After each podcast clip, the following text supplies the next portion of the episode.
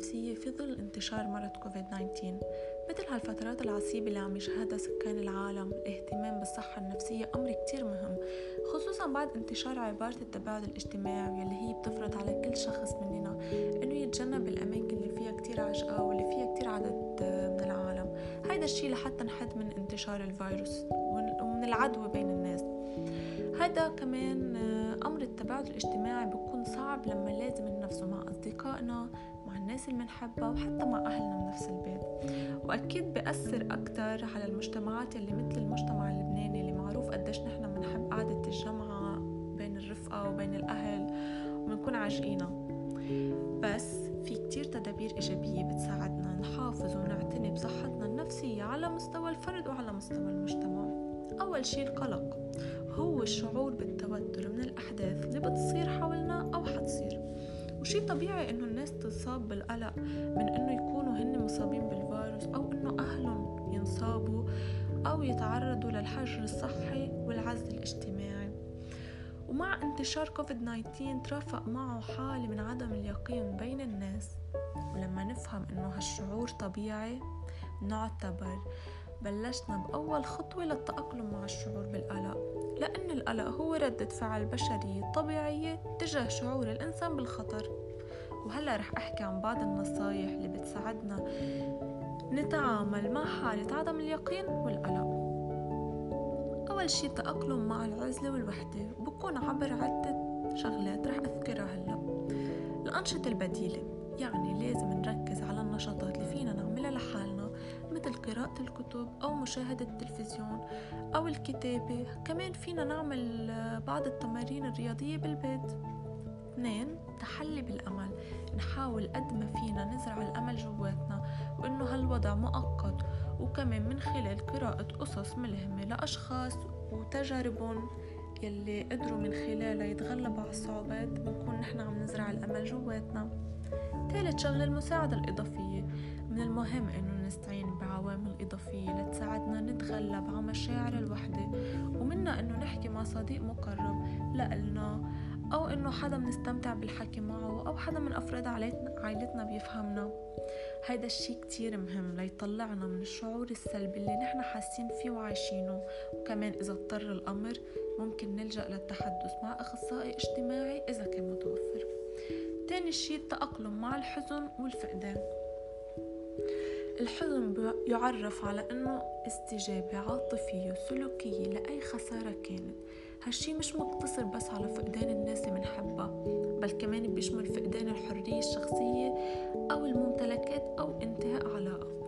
وأكيد نحن هلأ كتير عم نحس إنه فقدنا حريتنا مع الحجر الصحي اللي انفرض علينا بسبب كوفيد 19 والحزن بمر بخمس مراحل وهن. الصدمة الأولية الانفصال العاطفي الانحدار بعدين بيطبعوا فترة من الغضب بعدين فترة حزن واكتئاب وآخر شي التقبل بس ممكن هالخمس مراحل للحزن تطلع عن المألوف بحال استمر لفترة طويلة أو بحال صار في أحداث مأساوية مثل الكوارث الطبيعية وانتشار كوفيد 19 ممكن يكون من هالعوامل يلي بتأثر على مراحل الحزن الخمس.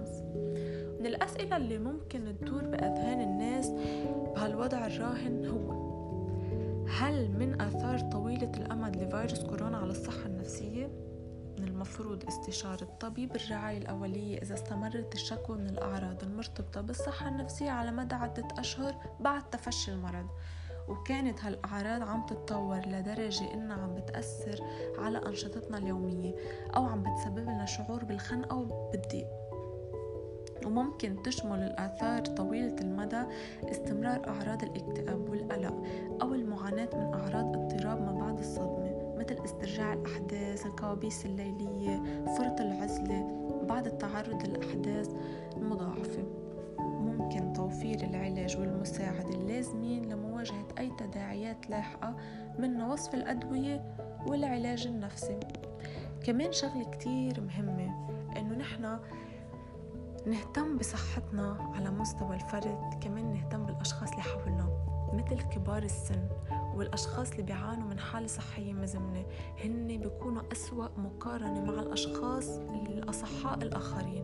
يعني نحن آه بنكون لازم نقدم لهم دعم عاطفي وصادق لأنه هن بصير عندهم ارتباك خصوصا إذا كانوا منصابين بالخرف بين المعلومات اللي عم يتلقوها من الأخبار وبين عم ينسوا المعلومات اللي عم يتلقوها فواجبنا إنه نقدم لهم المعلومات بطريقة بسيطة وصادقة أو غير محبطة. وهذا الشيء كتير مهم لحتى عن جد نساعدهم من إنه آه، يشعروا بالاكتئاب وبالخنقة. كمان شغلة وهي الأطفال والمراهقين. الأطفال والمراهقين بيتأثروا بيتفاعلوا مع اللي بيشوفوه بيلاحظوه من تصرفات البالغين من حولهم. يعني هون دور الأهل كتير فإذا كان أهلهم استجابتهم هادية وواسعة عن جد الأطفال بيكون التأثير عليهم جدا إيجابي.